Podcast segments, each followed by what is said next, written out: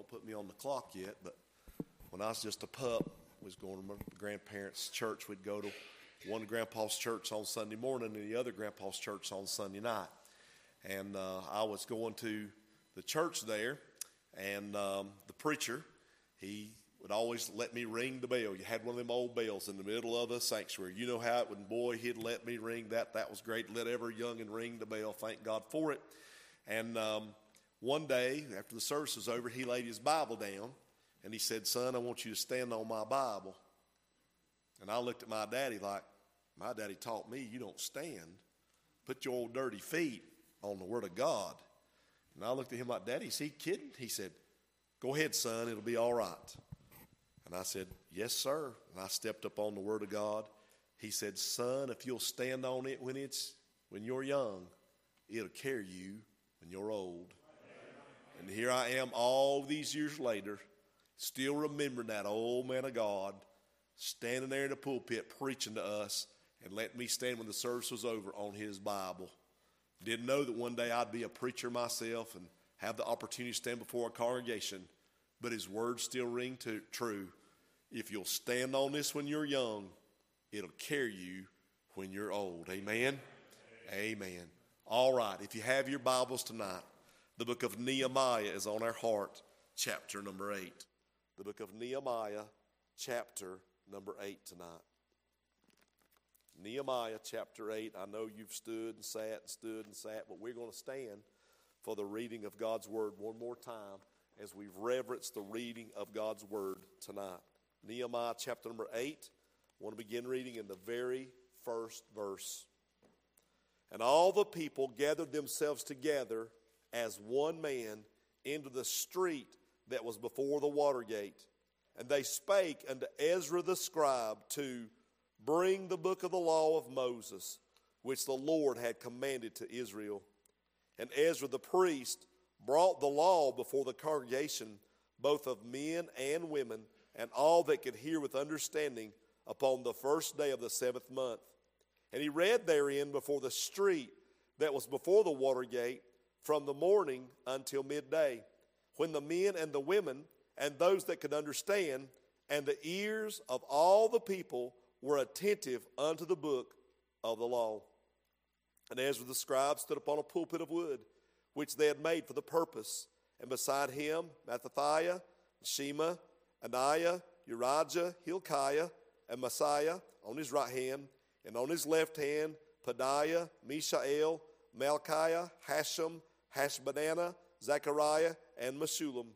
And Ezra opened the book in the sight of all the people, for he was above all the people. And when he opened it, all the people stood up. That's why you're standing tonight. The people stood in reverence to the word of God. And Ezra blessed the Lord, the great God, and all the people answered, Amen, Amen, with lifting up their hands, and they bowed their heads and worshiped the Lord with their faces to the ground. We'll stop reading right there. Father, we thank you tonight for the Word of God. We thank you for the opportunity you've given us tonight, Father, to share the Word. And I pray, God, you'd preach us tonight, Father. Empty us of self, cleanse us of sin, and help us, God, to preach about a wonderful Savior. Fill us with your Spirit, we pray in Jesus' name. And all God's people say, Amen. Amen. Thank you for standing tonight. You may be seated. Now, there can be no doubt that Israel is God's chosen people, and much of the Old Testament centers around the relationship that God has with Israel as a nation. And God's people were to know Him, and they were to reverence Him, and they were to present Him to the entire civilized world. Yet Israel, they disgraced God, and they disobeyed God, and they rebelled against God. And I don't, I'm not going to take the time to read out of Deuteronomy chapter 28 of all the curses that are there. But God said if we don't honor His word and, and serve Him, and we're disobedient, that He'll put all the curses that are found in this book, He'll put them upon each and every one. A dangerous, fearful thing. Now, we come to Nehemiah's day, and because of Israel's sin, God has risen up heathen nations to bring judgment into their lives. And God said He would do that. And I dare say that's happening in our land right now that God is delivering us over right now to, to tormentors in, in a way of judgment. And, and we could talk about all that happened in Nehemiah's life, but when I look in verse number one of this chapter, will be the title of the message. It says, Bring the book. Bring the book. Here's Nehemiah and the people of God. They're carried away into captivity by Babylon. They were there for 70 years in captivity. And we know that God raised up Cyrus, king of Persia. The Medes and the Persians invaded Babylon and defeated Babylon. And Cyrus stood up and said that the Jews, two million of them, you can go back home to your native land. But only 49,000 and some were faithful enough to leave Babylon. They were happy there. Had made it their home, happy in captivity, happy in affliction, happy in, with opposition around their life. I'm not happy about affliction. I'm not happy about things that, that cause me to be captive. But they had such a normal life there that only 49,000 out of millions were willing to come back home. Because when they came back home to Jerusalem, for 70 years they've been gone. The fields are now covered in briars and trees, and the enemies live there. And they've got to drive the enemies out again, and they've got to reclaim the land. And they didn't want to go through all that work in the wilderness and the desert area to reclaim what was theirs. And I'm telling you, if you're not careful, you'll do the very same thing. Anyway, 49,000 people came home. They began to rebuild the walls of the temple. First, they poured the foundation. They dug it out and they started making a foundation. And the Bible says that the young men rejoiced, but the old men, they cried. They looked back at the way it used to be, the glory of the temple before it got destroyed. And, and they were remembering back, which that, listen, some of us that's a little older, and we look back to the olden golden days and how great it used to be. You discourage young people when you go back to how great it used to be, and it's not that way now because they are happy and excited to see what God is doing now. And you sit there and say, Well, this just pales to what it used to be in my day. You're discouraging the young people. You ought to just get in there with them, amen, and just rejoice with them. I believe some of those old men cried tears because they were just happy to see the foundation being laid again. But as the workers started to work, they started having opposition and they got so discouraged, the work began to stop. Nehemiah is one of the Jews that did not come home. Nehemiah was serving as the king's cupbearer back in Persia. He has uh, li- uh, the opportunity to live in the palace. He has a lap of, the life of luxury uh, to, to him. All he has to do is taste the king's food to make sure he's not going to be assassinated, which is a dangerous job, but, but, but it's the job that he was given. And he was always happy and encouragement.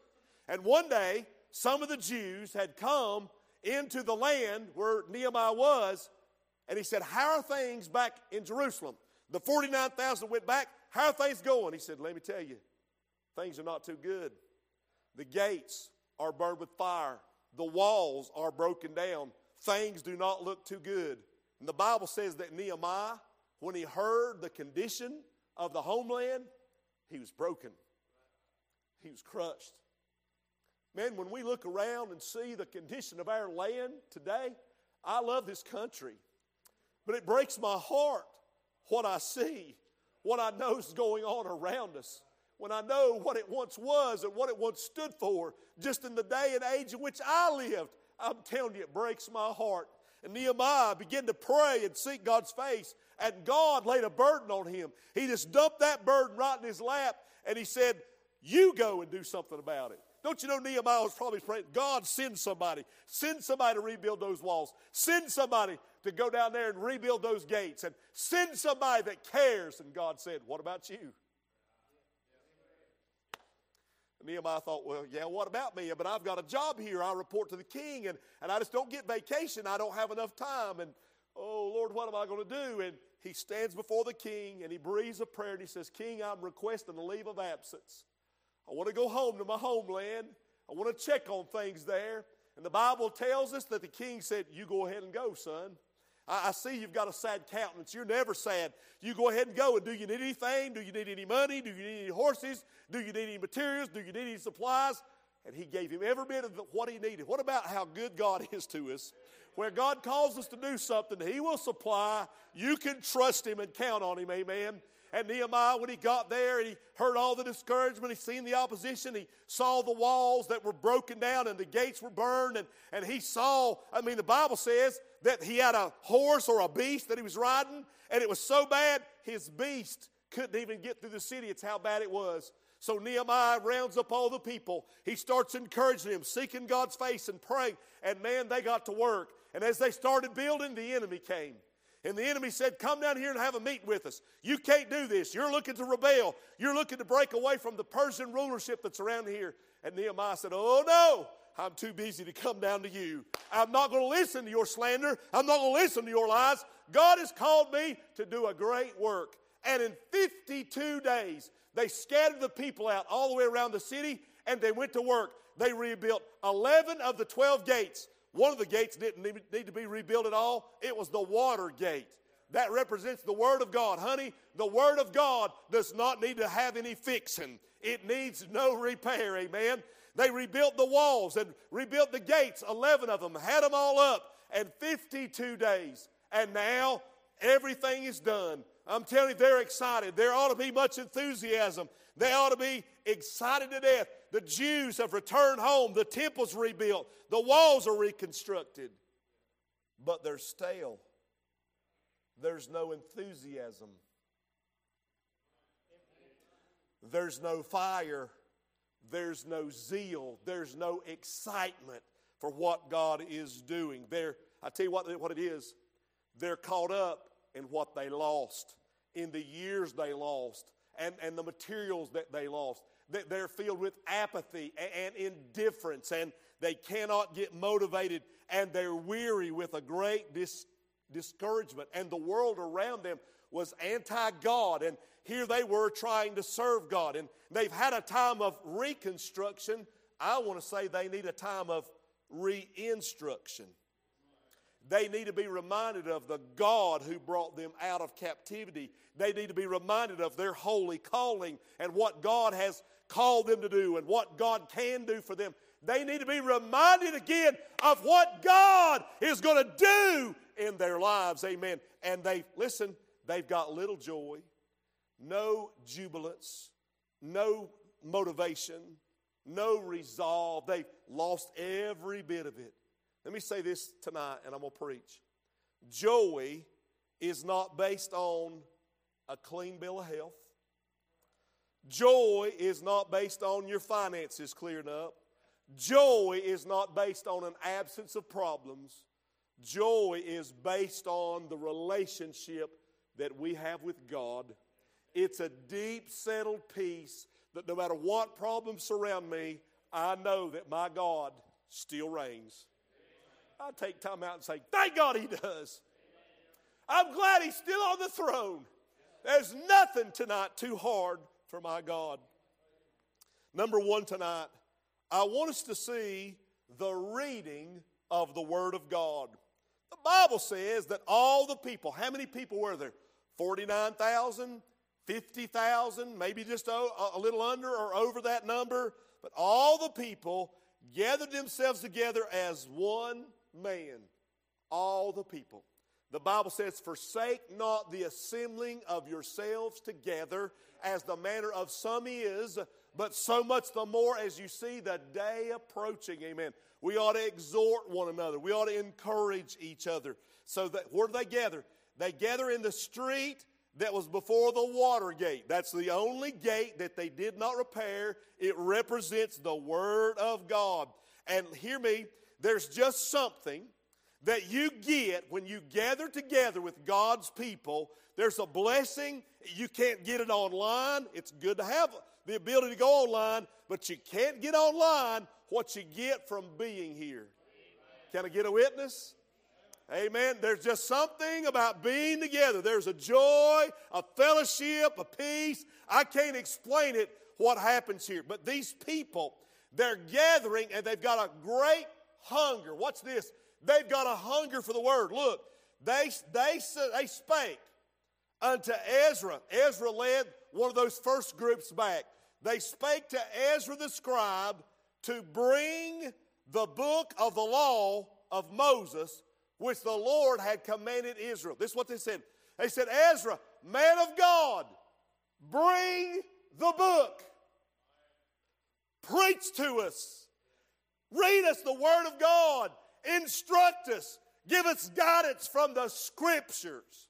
Now, Ezra, who had been there in the region of Jerusalem for some time, Lord help me find this verse in Ezra chapter 7, preceding book.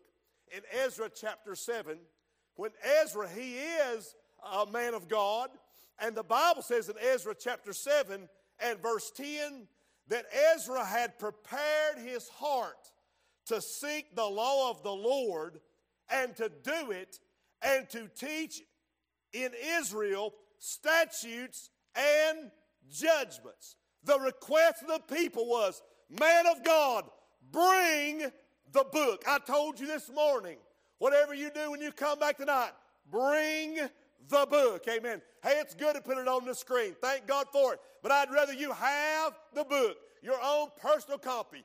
Bring the book, God's precious, infallible, inerrant, inspired word. We're going to preach from it. We're going to teach it. We're going to try to live by it. Amen. So the people have resolved. They're asking for that which is trustworthy. They're asking for that which is reliable. Hear me. I want to hear, hear me for a second. They told the man of God, bring the book. They did not say, bring us your opinion. I don't want to get in the pulpit and give you my opinion, but I, I can tell you when church is over tonight, I have one. You might not care for it, but I have one. You may argue against my opinion. I have a view politically. I have a view socially. I have a view morally. I have a view on a lot of things. And if you want to spend some time with me after the service is over, I could give you some of my views. And you may say, Preacher Darren, I argue with your view. Yeah, that's why I don't give you my opinion in the pulpit. I preach to you the word. When I preach to you the word, it's right. My opinion may not be right, but amen, the word of God is right. You can't argue it, you can't debate it, amen. The word of God is perfect. It's pure. It's preeminent. Amen. Thank God tonight it's precious to us. They said, Man of God, bring the book. Don't bring us your opinion. Don't bring us your political ideas. Job said, I have esteemed the words of his mouth more than my necessary food. Joshua, listen this. The word success is, we always want to be a success. Send the word of God one time. Listen this. Joshua 1 8. This book of the law shall not depart out of thy mouth, but thou shalt meditate therein day and night, that thou mayest observe to do according to all that is written therein. For then thou shalt make thy way prosperous, and thou shalt have good success. You want to have success? It's in the Word of God one time. It's found right here. When you read the Word of God and live by its teaching and its principles. Isaiah said, The grass withereth, the flower fadeth, but the word of our God shall stand forever. Isaiah said, So shall my word be that goeth forth out of my mouth. It shall not return unto me void. John said, Now are you clean through the word which I have spoken unto you. 1 Peter 2 2, as newborn babes, desire the sincere milk of the word that you may grow thereby. Do you have a hunger for the word? Ezra, the man of God, came and he read in their hearing the word of God. A little boy asked his daddy, he said uh, uh, they had a big Bible up front. He said, Daddy, is that God's book? He said, Well, yes, of course it is, son. He said, Daddy, then we ought to send it back because we never use it anymore. Hello. Number two, there is the revealing of the word. Ezra, the Bible says in verse 2 that he brought the law, and verse number 3, he read therein. So he's reading the word of God with its eternal precepts. He's reading it to every person. They didn't have a nursery department. He's reading it to every person that has hearing. Somebody's going to get mad at me, but I believe it like this. When, when I was a little kid growing up, my mom and daddy ate with me at the same table. We ate the same meal together. We didn't get pulled off to the side and do all these things. Understand size of churches may matter. But I'm telling you, I'm glad I go to a place where I don't care how little you are or how big you are, we can all eat the same Word of God from the same table. Amen. And it's good for all of us. Amen. The Bible said he's standing before this congregation with all they could hear with understanding. It's on the first day of the seventh month. Now, look with me in verse 3 a little closer. He read therein, before the street that was before the water gate, from morning until midday. He read from morning, that's 6 a.m., till midday, that's 12. They had, y'all listen to me, he had a six hour service. Six hours. They didn't have to get up and go to the bathroom. They stood right there and they stood, hear me, they stood, didn't see it, for six hours to hear the reading of the Word of God. Listen, it's getting a little quieter now, isn't it? Preachers, this one of them six hour services, you're setting it up pretty well. Amen. It's just amazing that a kid, you can put him on a video game and he'll not move a muscle for six hours. But you get him under the reading of the Word of God and he's wiggling in six minutes.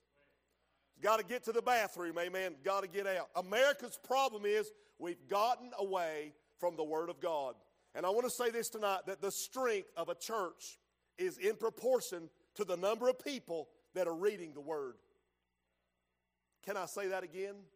The strength of a church is directly and proportional to the amount of people that are reading the Word of God.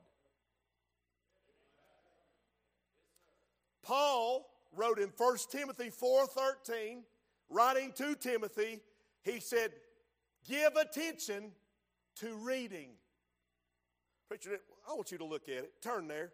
1 Timothy chapter 4, that went over like a lead balloon, so you're going to have to see it. 1 Timothy chapter 4, verse 13.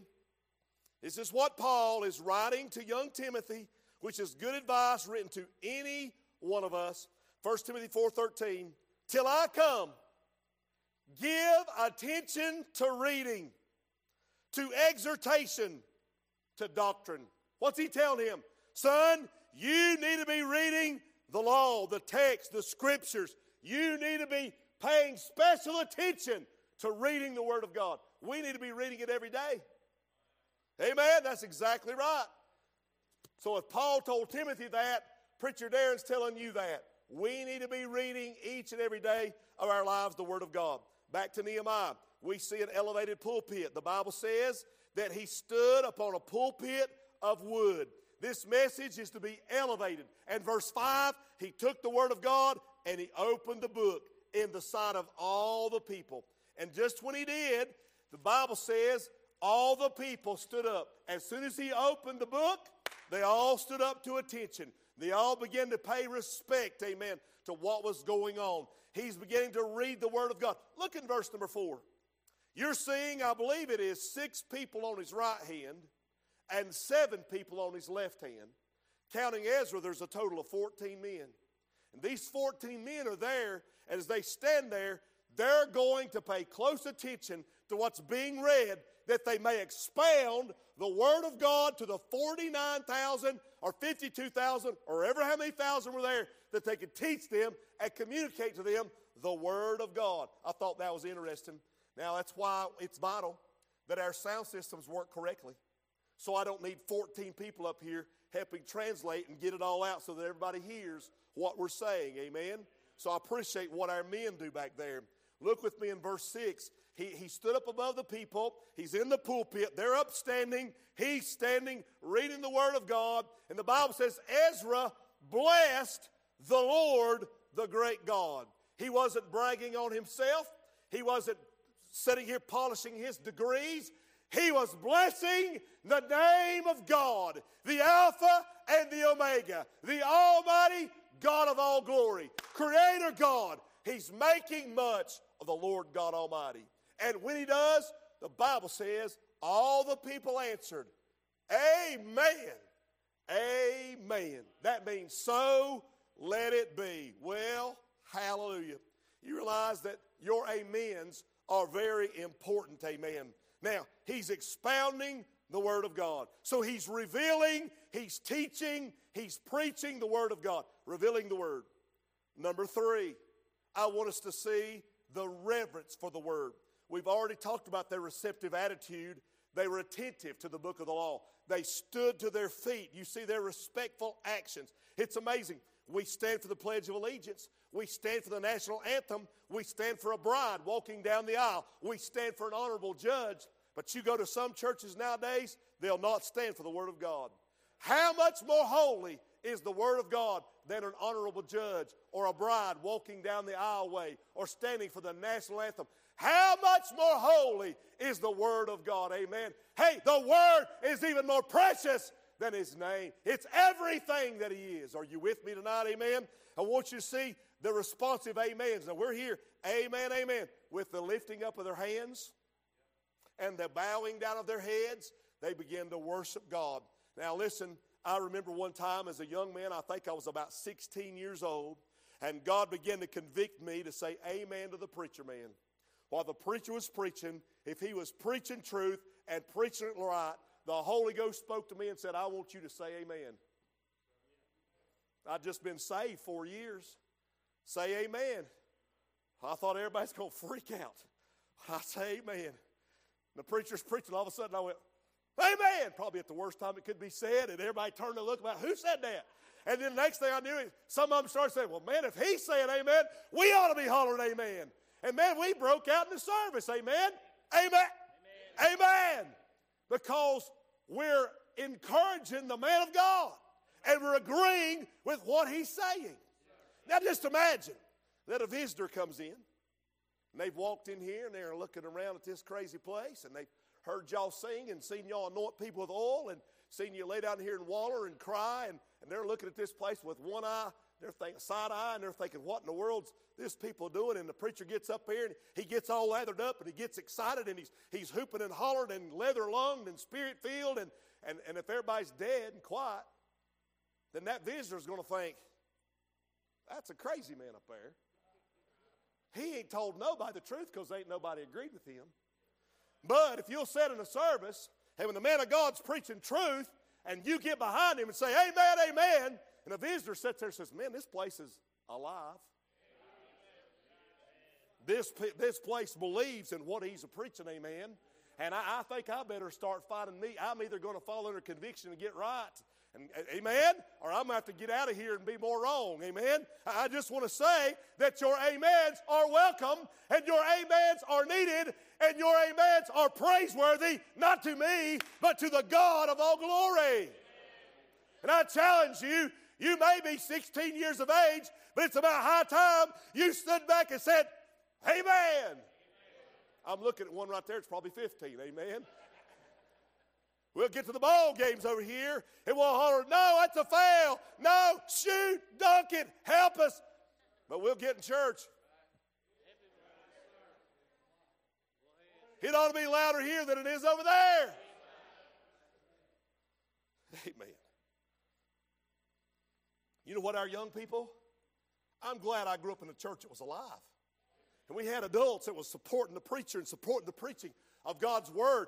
And, they taught me, amen. And, this scripture just comes alive, lifting up hands, praising him, amen, giving him glory. Hallelujah. Put your hands up, amen. Well, that means praise the Lord. Amen. He's worthy to be praised, amen. Well, you're just giving honor to the Lord God. Voltaire, that, that French philosopher, he said in a hundred years, there'll never be another Bible. Voltaire's dead and gone. But I still got the book.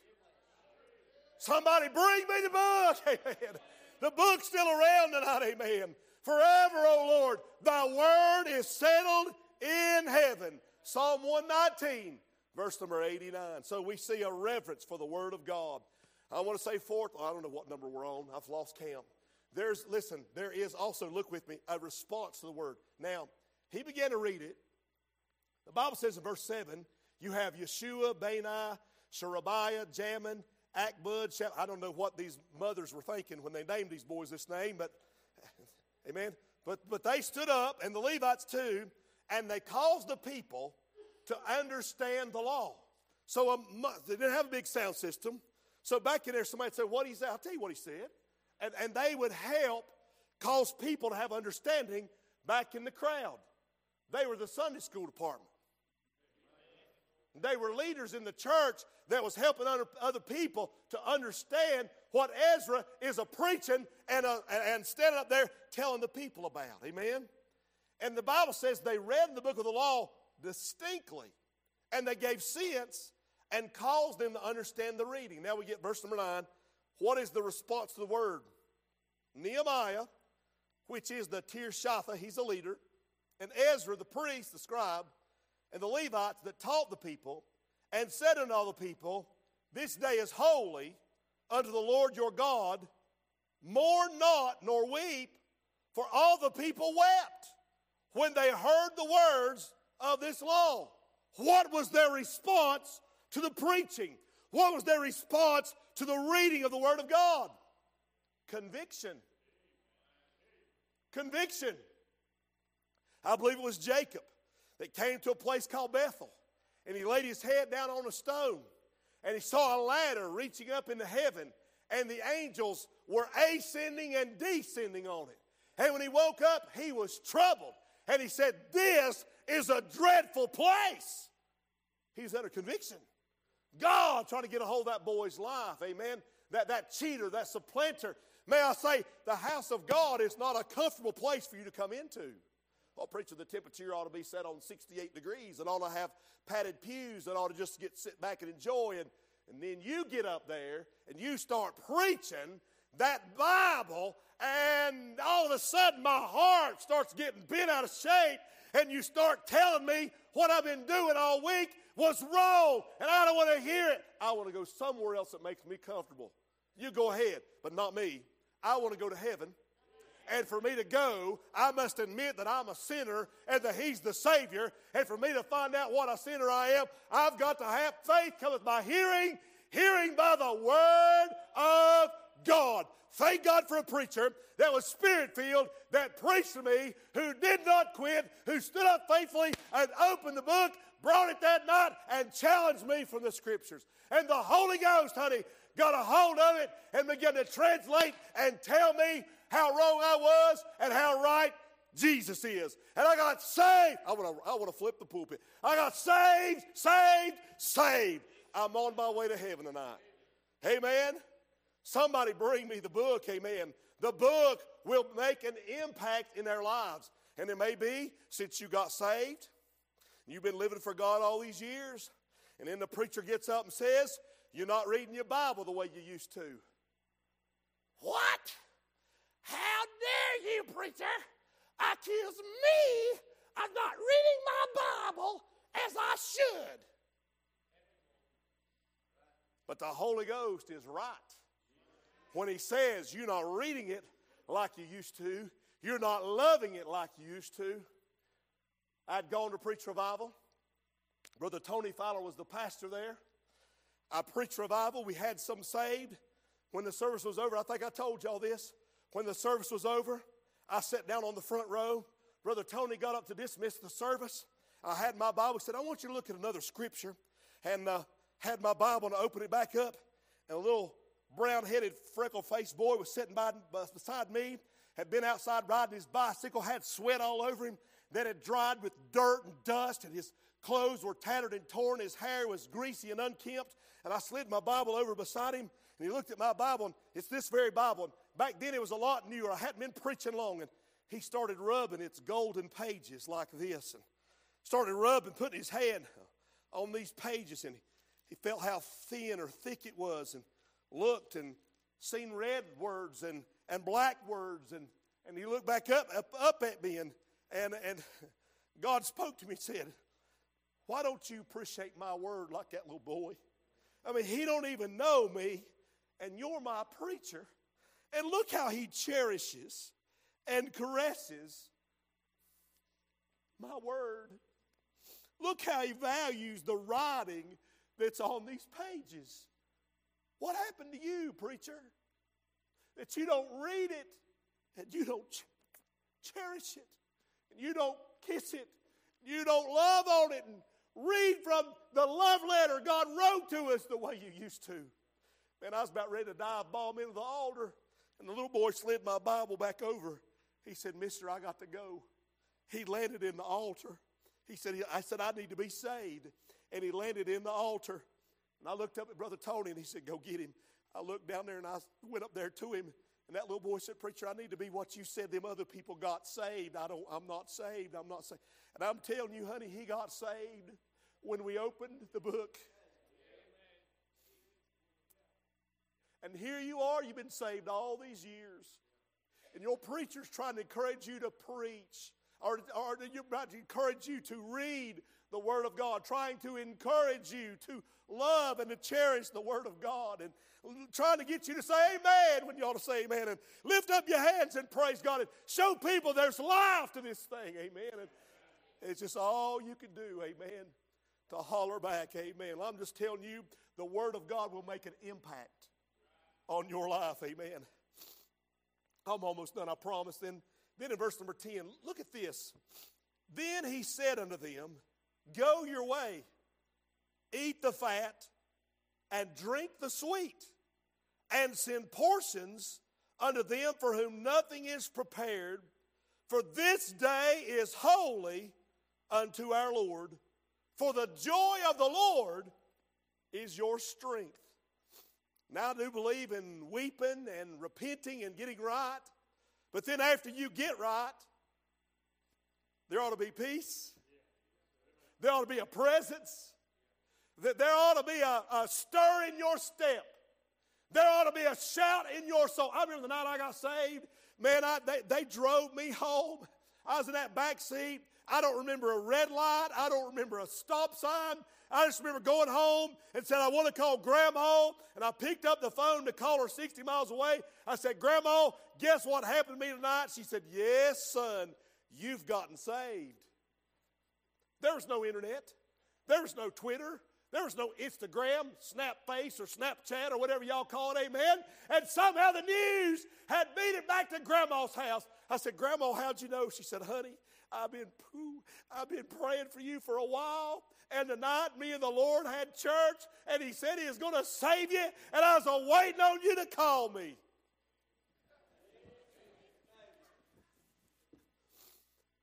She believed the Word of God. She believed its promises and its precepts, amen. And it was tried, tested, and proven, amen. TTP was written in her Bible. Thank God for it. Hear me tonight. Some of us, we've been, are you saved? Some of us, we come in sad. We sing sad. We give sad. We go to the altar sad. We get up sad. And we leave sad. We just sad. I just want to say this to you. Are you a Sadducee?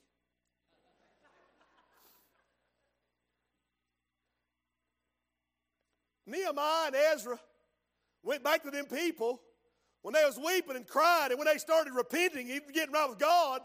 He said, Let me tell you something now. The joy of the Lord is your strength. Eat the fat. Some of y'all cutting the fat off, throwing it in the trash can. He said, Eat the fat and drink the sweet. Now's the time of celebration. Now's the time of, well, here's another point. Thank you for that, Lord. A time of rejoicing. The Word of God, when you're reading it, it'll cause you to rejoice. It'll show you where you're wrong, and it'll help you to get right, amen. And it'll cause you to be having cheer in your life and rejoicing in your life, amen. And you'll get to clapping and you'll get to raising your hands and praise Him and shouting. Court of God. amen. Woo. Verse 11. So the Levites stilled all the people, saying, Hold your peace, for this day is holy, neither be ye grieved. And all the people went their way to eat and to drink and to send portions and to make great mirth because they had understood the words that were declared unto them. Amen. Skip down to verse 17.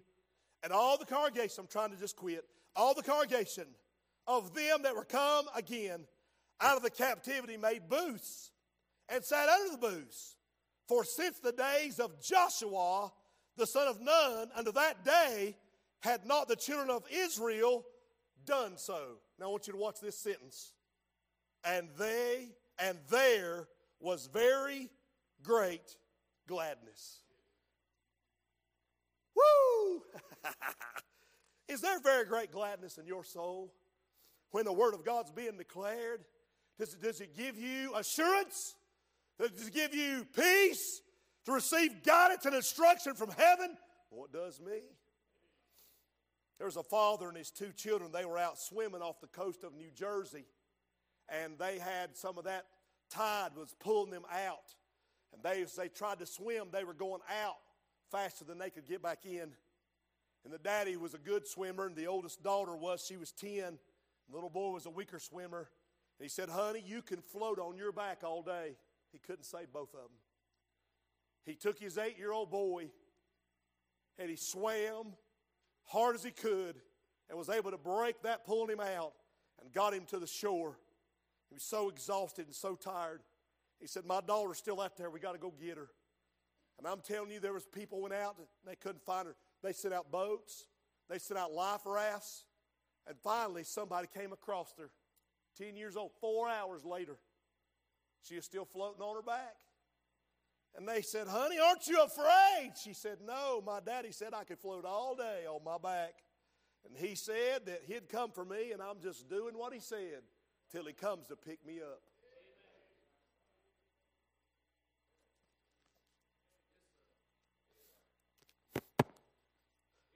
God said, You can float on your back all day long on the Word of God. You just keep floating. I'll come back. I'm going to come get you and take you home at the right time. Amen. I know where you are. I know how to take care of you. Sometimes you feel like that you're just left alone floating. But I'm telling you, honey, you can make it with the Word of God. It'll float you to the top, and you're not going to go under. Amen. Forward. Amen. I got to say this. There was a wife. She borrowed her husband's car, brand new car. She wrecked it. It didn't hurt her, but it demolished a brand new car. She felt terrible. Oh, she was destroyed. She got out of the car, and the police came, and the first responders, and she's trying to get her insurance information registration. She reached in the glove compartment, and when she pulled the insurance paper out, inside it was a note written by her husband. It said, Remember, honey, it's you that I love, and not this car.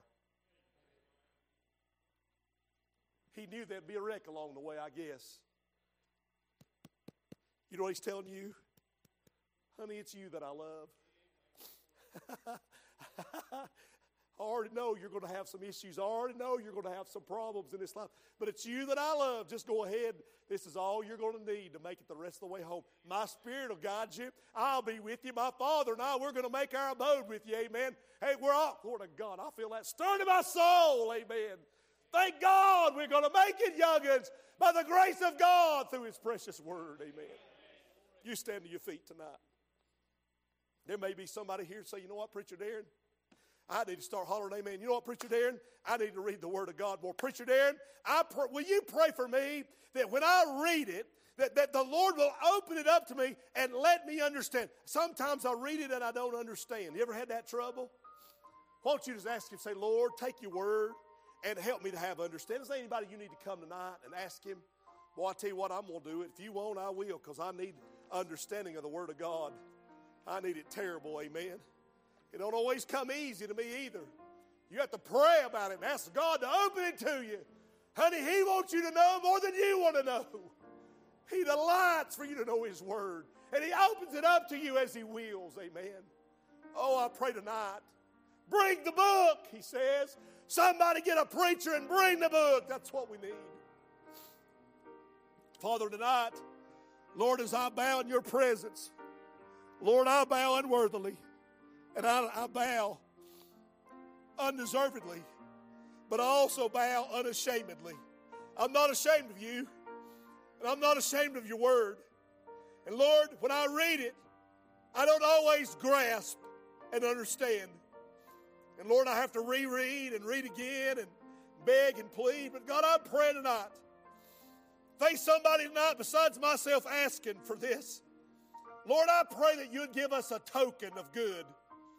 that you'd give us a nugget of encouragement when we open your word tonight. Lord, open it to a place that would give us guidance and instruction, that we might receive peace or assurance, that we might have something to shout about or something to repent over. Lord, you put your finger dead on the place. Bring the book. Lord, tonight I pray that God, you'd cause this church, you'd do it again to be filled, God, with joy and enthusiasm and excitement and bring us past, Lord, our deadness and our sadness. Help us, God, to be encouraged. Help us, God, to have joy. The joy of the Lord is our strength. So, Lord, help us, God, in this life to enjoy this. Father, I love you tonight. And I pray, God, you'd teach us. Give us wisdom, Lord, that we might be able to instruct your people. And for this I pray in Jesus' name. Amen and amen.